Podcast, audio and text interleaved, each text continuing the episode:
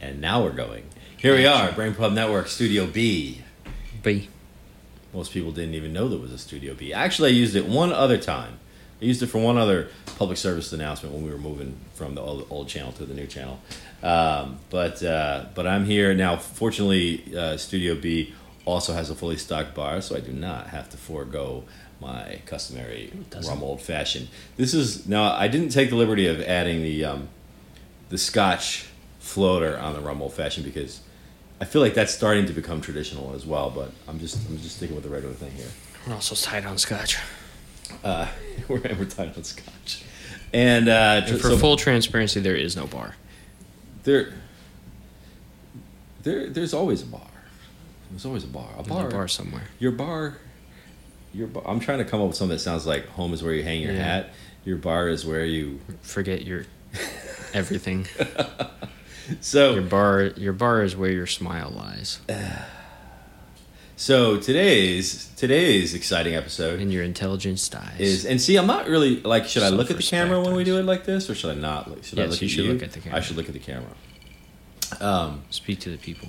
Because there's no guest, obviously. But what we want to do today, and this was actually Trevor's idea, was that we started this show early on based on this notion of the American dream. And, you know, most of the time we don't really talk about the American dream itself. Like, I know this is a little awkward. Maybe I need to put this over here. That's better. There we go. Yeah, it's so much better. It's teetering on the edge of the mic apparatus. We don't usually hit the topic head on so much because we don't really want to get into like a lot of academic discussions. We want to talk about real people in real life. However, Trevor thought, maybe this would be a good time to go back, look at the OG American Dream right here, and see what I did. Epic of America. And then I want to look at what some people.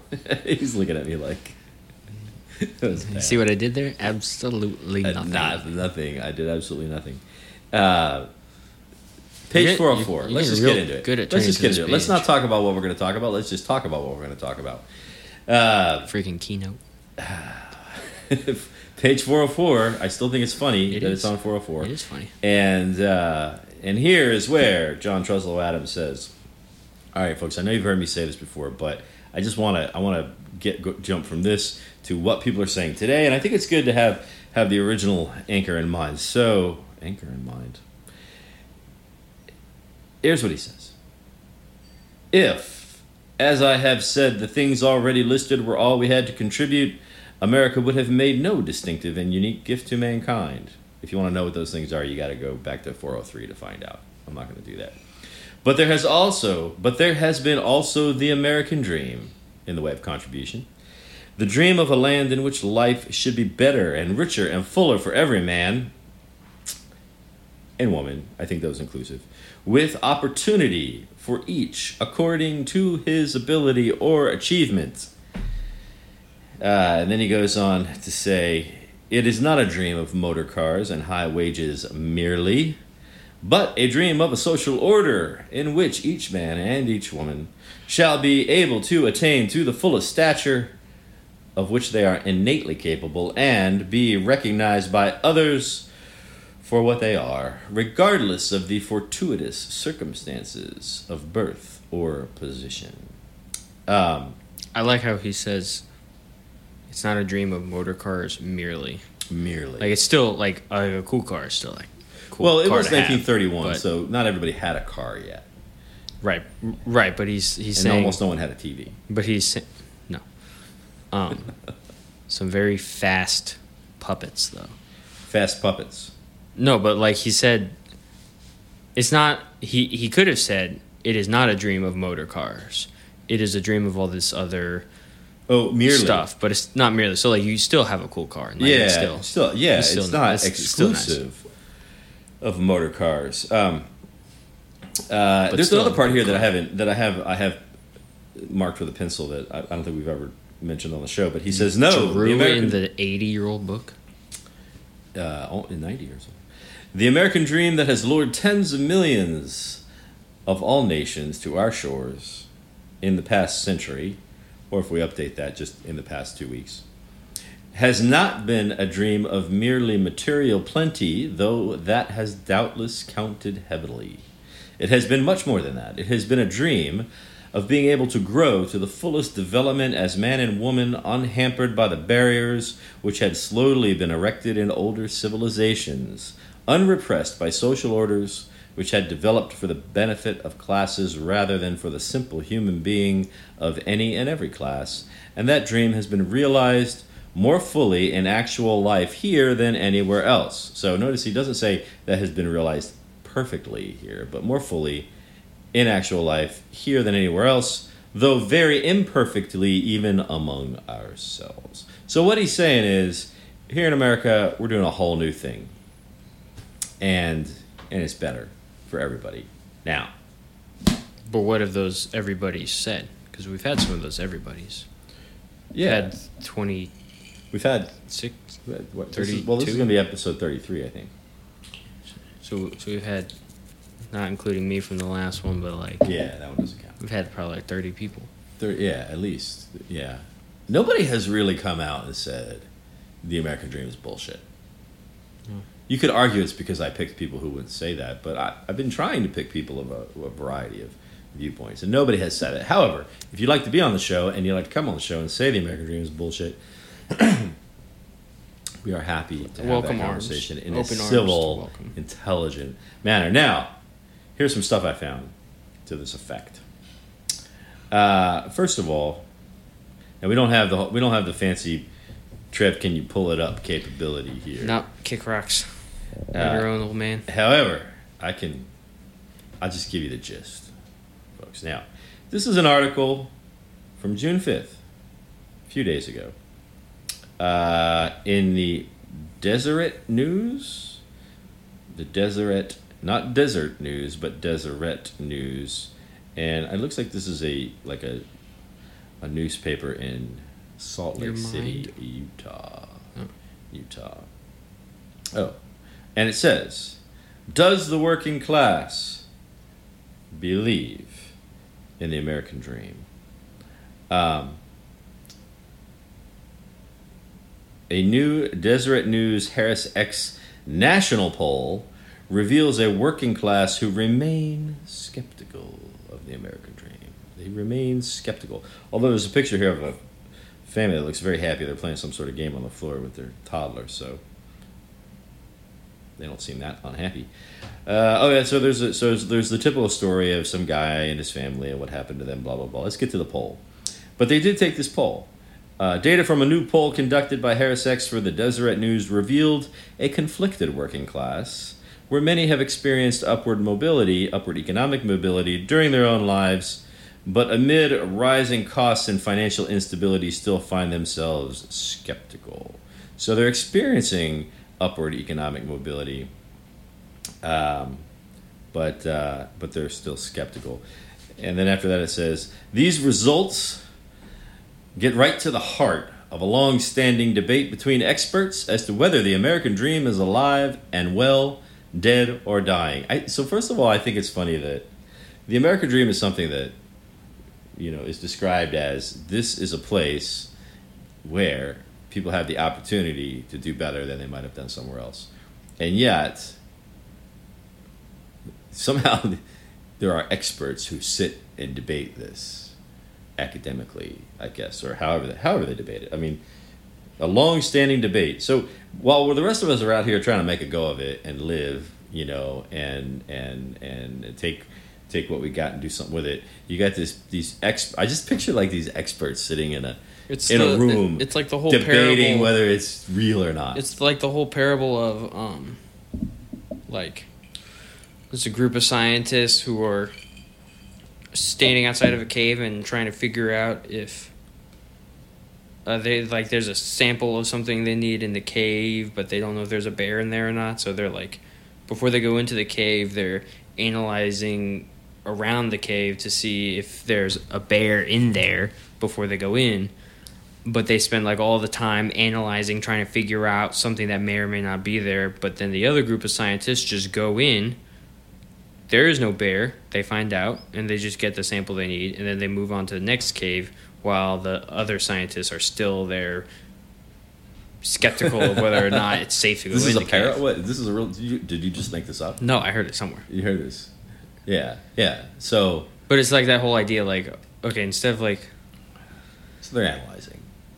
Nerds. They're analyzing... Anyway, why don't you just go live instead? And like asking people, like it seems like it's... I think polling people isn't a bad idea because, you know, you get to... I mean, remember we had Dr. Taj on and he said he was skeptical of a poll because he said, well, the poll, you can only generalize the poll to the people that have been polled. Like they didn't ask me, they didn't ask you, but good polling methodology is supposed to select a sample of people that's supposed to be like a representative sample of the whole. Of course, we know that, as we know from George Danner, when he was on, of course, he was talking about models, but the same thing goes for polls. Everything reflects a bias of whoever designed the thing. So anyway, but it makes for good conversation. So here's a few more comments, and then I'll give you the results of this poll here. The dream. Though the phrase the American dream has come to mean different things since it was first popularized nearly 100 years ago. So it's good that they actually reckon. So they actually know where it came from. You could tell from this quote that whoever wrote this article at least knows where the whole concept originated. Mm. So it has come to mean different things since then, but now it is most often associated with upward economic mobility. It's the promise that with hard work you can do better than your parents did before you, because you can't do better than they did after you.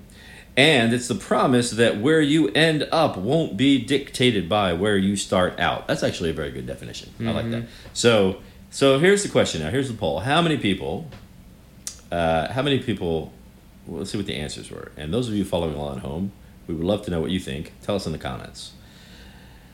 So the question is that notion of the American dream associated with upward economic mobility, doing better than your parents and where you end up not being determined by where you came from. Is it very accessible, somewhat inaccessible, or very inaccessible? What do you think? What the result was? No, what do you think? Oh. If you were in the poll, what would you say? The American dream, very accessible, somewhat inaccessible, or very inaccessible? I think it depends on the degree to which you're satisfied with the success. No. Oh, depends on what you call success, right? Is it? Yeah, and it. I think it also varies on your original state, where you're starting from, because. Okay, so I was tempted to think the same thing, but the whole idea is it's not supposed to be dependent on that. On where you start? Yeah, the whole idea is it's highlighted in yellow here. It's the promise that where you end up won't be dictated by where you start out. So the whole idea is that you're supposed to be able to attain a better life, upward mobility, better than your parents, irrespective of how you started, what your situation was. True, but I think the your definition of success is dependent on where you start. So it's not so much your expectations is what you're saying. What you expect to achieve. Yeah, so like if the American dream is to make $100,000, the guy who starts somehow at $90,000 versus the guy who starts at $1,000. That's a $10,000 difference versus a $999,000 difference. So what you're saying is, people, depending on where you start, some people have a bigger hill to climb. Well, but they're not going to define that $100,000 as the same. Differently, right? So again, it's all comparative in terms of nobody's saying, and we've said this before, the idea isn't that you're necessarily going to have as great a life as that person, but you could make a better life for yourself than you might have had otherwise. So Anyway, something to think about. Here's what the here's what survey says. 13%. This was working class adults. So, and they define working class as people that tend to, they had a particular definition of working class. I don't remember what it was here exactly, but it means basically what you would think working class means. So of working class adults, 13% said very accessible. So that's not, I actually think that's not bad for 13% to say, yeah, it's accessible. 31% said somewhat accessible. And then 37% said somewhat inaccessible. And then 20% said very inaccessible. What's the difference between somewhat accessible and somewhat inaccessible? I don't know. This is how they do polls. So the moral of the story, folks. But you can say something is somewhat good or somewhat bad. Yeah. But somewhat accessible or somewhat inaccessible. Isn't that like a glass half full or half empty thing? Yeah, like it's the same. Somewhat accessible, somewhat inaccessible. It's sort of like in football where like the guy's trying to like run the ball across the first yard, I mean, to get to the first yard, to get the first down, and there's a big pile up, and the commentator says he may or may not have made it. Like, wow, yeah. That's the same. Correct. Yeah, you are correct. So it's somewhat, or anyway. Well, if something is somewhat accessible, it's somewhat inaccessible. Exactly. Where's the line between one and the other? Anyway, the point is that less than 44% of the people surveyed fell on the positive side of this response. So not a whole lot. So it's not a majority. On the other hand, and if you're counting pluralities, the plurality said somewhat inaccessible. But the majority wasn't positive, but 44%, I think, is higher than if you just went by what you hear from certain sources in media or social or people who are making a lot of noise about inequality in America and and wanting equal outcomes and needing to kind of fix the system so it works for everybody. If you listened to that message, I think that you would be surprised to know that almost half, 44% of the working class people, not the rich people, not the upper middle class, but the working class, almost half of them said, yeah, you can get there. With hard work and perseverance, you can have a better life than your parents had, do better, and you can get yourself somewhere that isn't dependent on where you started. So I'm gonna call that scoring a point in the positive column. Now, let's go to my favorite authority on all things, the World Economic Forum. Oh, yeah. Love these guys. Well, I mean, the entertainment value is high most of the time, so you got to give them that. Until you remember it's real. Now, this is old. This is from 2017. Is that old? Yeah, that's 5 years ago. Damn. 6 years ago. 6 years ago. You can find us on the World Economic Forum website. But I expect that if you were to ask whoever the genius was that wrote this, if you were to ask them now, they'd probably say it's even worse because of COVID. Mm-hmm. So because COVID made everything worse for the people who already had it bad. And here it is. It starts right off the first sentence. The American dream is broken. Damn. Don't tell those 44% of those people over there that because they don't think it is. But the WEF, the World Economic Forum, or is it WEF? They say the American dream is broken. Paul Ryan, Speaker of the House. Remember when Paul Ryan was Speaker of the House? He recently stated in 2017 that in our country, the condition of your birth does not determine the outcome of your life. However, the World Economic Forum, WEF, disagrees and says, yet the idea that every American has an equal opportunity to move up in life is false.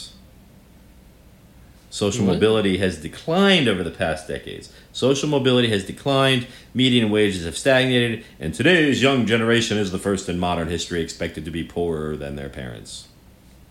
They don't quote any. I mean, they don't cite anything on these these facts that they are stating. But I want to call attention to this one slight little nuance here. See if you can pick it up, folks. The idea that every American has an equal opportunity to move up in life is false. Is that what the American dream says? That you have an equal opportunity to move up in life. So when we talk about an equal opportunity, is that an equal opportunity to move up? What does that mean, an equal opportunity to move up in life? I don't even know how to quantify that.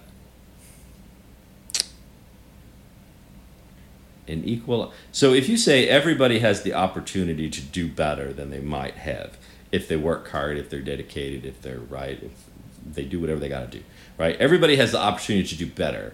That's different from saying everybody has the equal opportunity to move up. To me, equal opportunity to move up sounds like everybody has the equal the opportunity to sort of equally move to the same level of whatever success is. Mm-hmm. And I don't think anybody ever. I don't think if you look at, like, that's not it. Like, nobody's saying that. Well, yeah, and like you said, how do you quantify that? And that's what people with the with these sort of arguments do, is they convolute. They take a statement that sounds like something that would be said. And that was retarded, what I just said. Oh, can we use the R word? Hey, the Cully one sailed through, so I don't know. But they'll take a statement that you would hear, like, oh, the American dream, whatever, you know, what do you say? The American dream equal, I can't even remember what I said. Equal opportunity to move. So the idea that every American, has an equal opportunity. It's my cloud. Here's another thing. Anyway, we don't have time to dig into these too much. I just kind of want to throw these out for future consideration. Here, they also say this: the lottery of life, the postcode where you were born, can account for up to 2/3 of the wealth an individual generates. So that is very specific. So what they're saying is where you were born and what your station in life is can account for 2/3 of the wealth that you generate. I would like to see the spreadsheet that calculates that number. But anyway, why not just say something? That's easier. The growing gap between the rich and the poor, the old and the young, has been largely, and so naturally, our friends at the WEF, from there they use this as a launch, jump off point to say that basically the problem is that government policy is not effectively redistributing wealth, which it ought to be doing. And let's see. There's a lot here about the history of easy credit. Actually, some of the things they say I really agree with. Like they say, for example, inequality is much more than a side effect of free market capitalism. I think it's funny that they consider inequality, this part I don't agree with. Inequality is not a side effect of free market capitalism. But nonetheless, they say it's much more than that. It is a symptom of policy negligence where for decades credit and monetary stimulus shortcuts too easily substituted for structural reform, investment, and economic strategy. I kind of agree with that. I agree with that in the sense that the Keynesian economic policy of credit and monetary stimulus is what got us into this mess. I don't think that structural reform is what gets us out. But nonetheless, they say that capitalism has been incredibly successful at boosting wealth. Okay, I can't even read this with a straight face. Listen to this. Capitalism has been incredibly successful at boosting wealth, but it has failed at redistributing it. See, it's always the good of the people. What do we do? Oh, wow, this is great. It's worked for so many people, but it didn't work for everybody. So I think the day that we that's why you need to have less babies, so then it's easier to do it for everybody. It's not the back porch edition. So Anyway, that's what the WEF says. Let's see, what else can we look at here? How are we doing on time? I know I was supposed to be watching time, but I forgot to notice what time we started. There's a little timer on that thing over there. 25. Okay. Now, I want to throw this in. This is a little sidebar, but sidebar. I think that it is interesting. When was this? This was also in 2017. The reason I found this is because the WEF article cites this, and so they happened at the same time. This is a CNBC article that was written by Nishka Chandran. Oh my! And on canceled January 25th, 2017. 25th was that the tragic day? No, it's 2017. It's way before. All right, now here's the. I think you can hear me scratching my. But actually, but this is just a journalist who's reporting on this. The headline says the U.S. is no longer a full democracy. EIU. Were you sounding out the vowels there? EIU warns. So there's some organization called the EIU. E-I-O. Now listen to this. This is great. The U.S. That's us here. Has been demoted from a full democracy to a flawed democracy for the first time, according to the Economist Intelligence Unit. The Economist Intelligence Unit, the EIU. I have no idea who they are. Who selected those guys? It's a company. It's some. Did we? It's some. Okay, now. I think it's funny that. So, by all accounts of every political science and economic scholar that's ever been worth listening to, democracy itself is flawed. It's not perfect. No government is perfect. This is why so many different governments have been tried.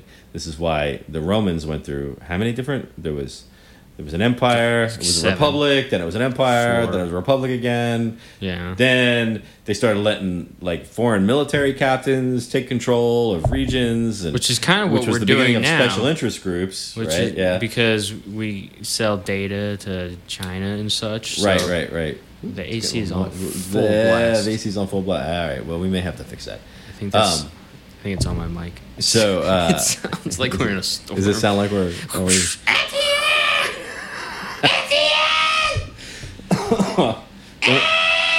Don't make me laugh. I'm still getting over this cough. Yeah, I mean, this is why. What was the Winston Churchill quote? I want to get it right because people always say it wrong.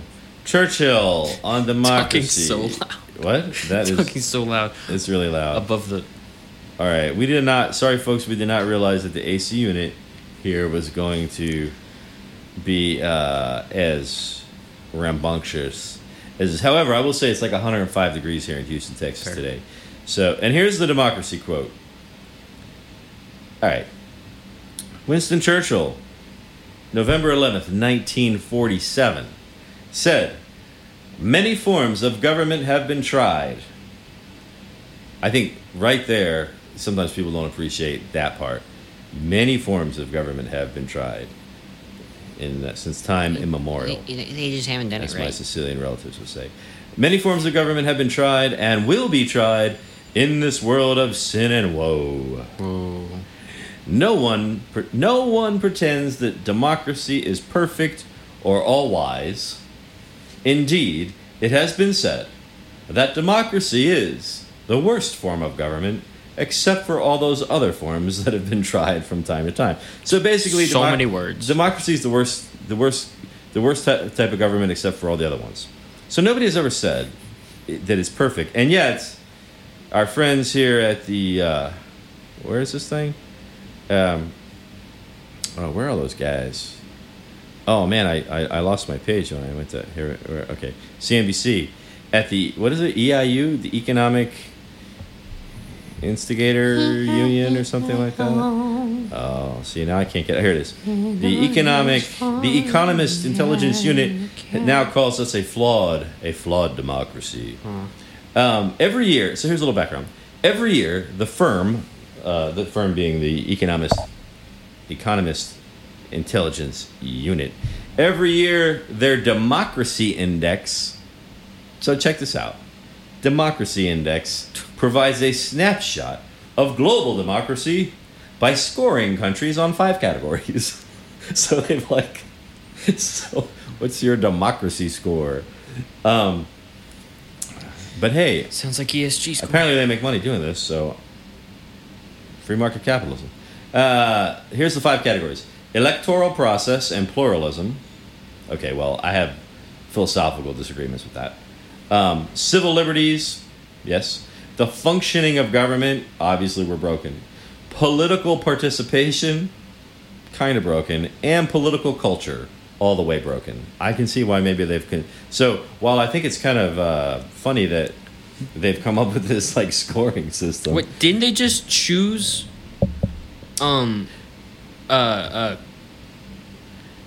categories that like that are obviously going to get bad scores on? Well, for us, yeah, but apparently they've been doing this for some time. Now, America's score fell to 7.98 last year. Who is seven? Down, who is this? Down. Does he live in the Arctic where he's like just separate from? Down from 8.05 in 2015, which, by the way, 8.0... We've got to get a demo score. So we fell below the 8.00 threshold for a full democracy. What? So we are now a flawed democracy. If God didn't establish this, then I don't know how we can give it any credit. I think it's really funny. But I really just don't know what to say about that. But anyway, there's a rating system, and who's doing this rating? The Economist Intelligence Unit, the EIU. I didn't elect the EIU. That. I didn't. That's a song. That's that McDonald's song. EIU. All right, moving right along. So, but old McDonald got his farm revoked because he had a poor ESG score, and now it negatively impacted our demo rating. And now, the pièce de résistance from the New York Times, of all places, an opinion piece in the New York Times from 2019. So this is like February 2019. So right before, like a month before that, remember that thing that happened where people were getting sick? Well, it was a month before, but it was 5 years. Don't say it. The planning. I'm just saying we can't say that. we didn't say it though. Okay, move. All right. So, papers from 2014. Right here, folks, in the New York Times. Can you see that? The American dream is alive and well. Damn. They didn't get the memo. In the New York Times, folks. Right there. See? Is it focused? Can you see it? Yeah. Okay. Sure. The American dream is alive and well, according to the New York Times. It's an opinion piece, so we can't hold the New York Times. It's an opinion. It's an outside opinion. It's not a editorial piece. And it's written by Dr. Samuel J. Abrams, who is a political scientist. Director. Who he's a professor of politics at Sarah Lawrence College and a visiting fellow at the American Enterprise Institute. Let's talk about the worst title that somebody can have, which is fellow. Visiting fellow? No, fellow. You can't. Fellow is a big deal. But I think that's it's... So this guy's from the American Enterprise Institute, which I'm a big fan of. I just think it's funny that the Times actually published something from somebody. But anyway, they did. And so here's what he says. The American dream is alive and well. Most people in this country say that they are living it but what they mean by the phrase might surprise you. Now, let's just hit this really quick. This chair's going to fall apart under me. Your chair's fine. But the furniture in Studio B is not as good as the furniture in Studio A. He says, I am pleased to report that the American dream is alive and well for an overwhelming majority of Americans. So, 43. If you regularly smoke weed in America, you cannot say the American dream is dead. Funny you should say that. So listen, This claim might sound far-fetched given the cultural climate of the United States. And he gives us some examples of some of the more, more feisty aspects of the cultural climate at that time, 2019. He says,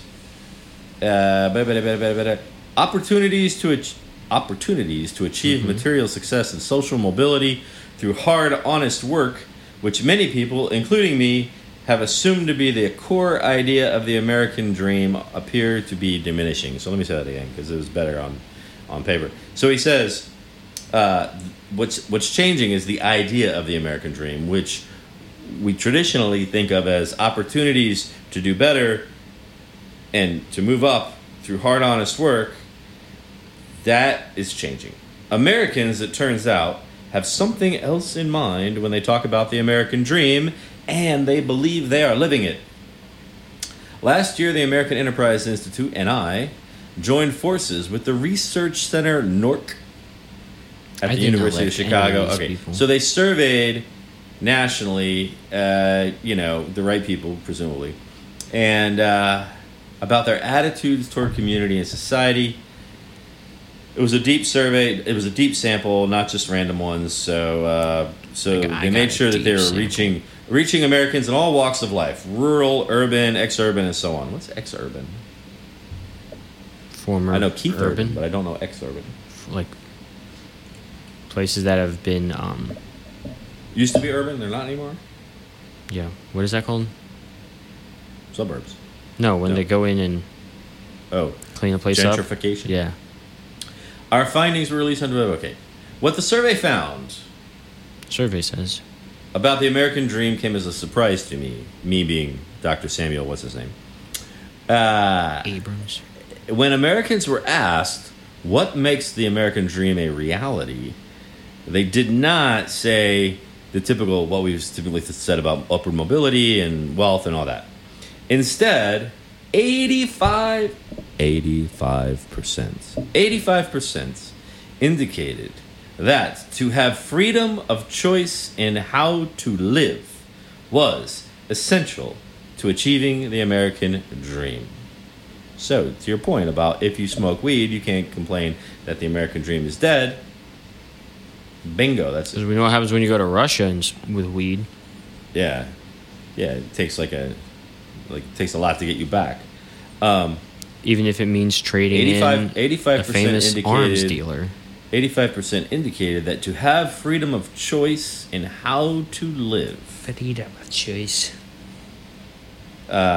Also, get this. 83% said that a good family life is essential. That's a whole other topic, but... nah, 85, don't have babies. But 85%'s a lot in any poll. We don't need babies. So what they're saying is that the American dream is alive and well, but we don't think of it anymore in terms of upward mobility and success. What's more important is that we just get to choose to live the way we want to. I wonder if because of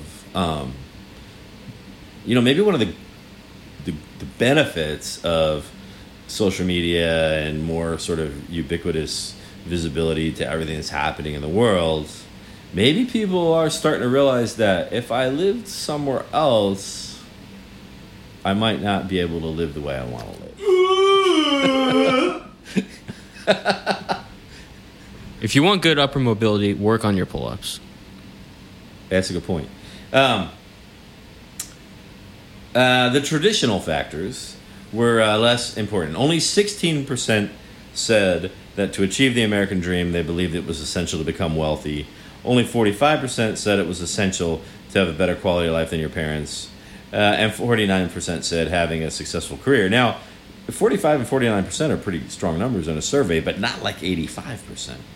So, 1985. The data show that most Americans believe themselves to be achieving this version of the American dream, with 41% reporting that their families are already living the American dream, and another 41% that they are well on their way to doing so. Now, so 41% said we're there, and another 41% said we're on our way. And only 18% said it's out of reach for me. I can't reach it.